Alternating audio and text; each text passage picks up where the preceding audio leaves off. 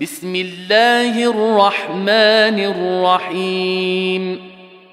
إذا زلزلت الأرض زلزالها وأخرجت الأرض أثقالها وقال الإنسان ما لها يومئذ تحدث أخبارها بأن ربك أوحى لها.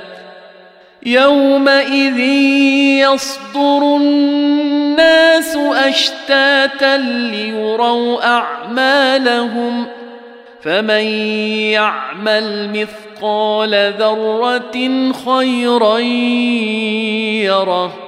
ومن يعمل مثقال ذرة شرا يره.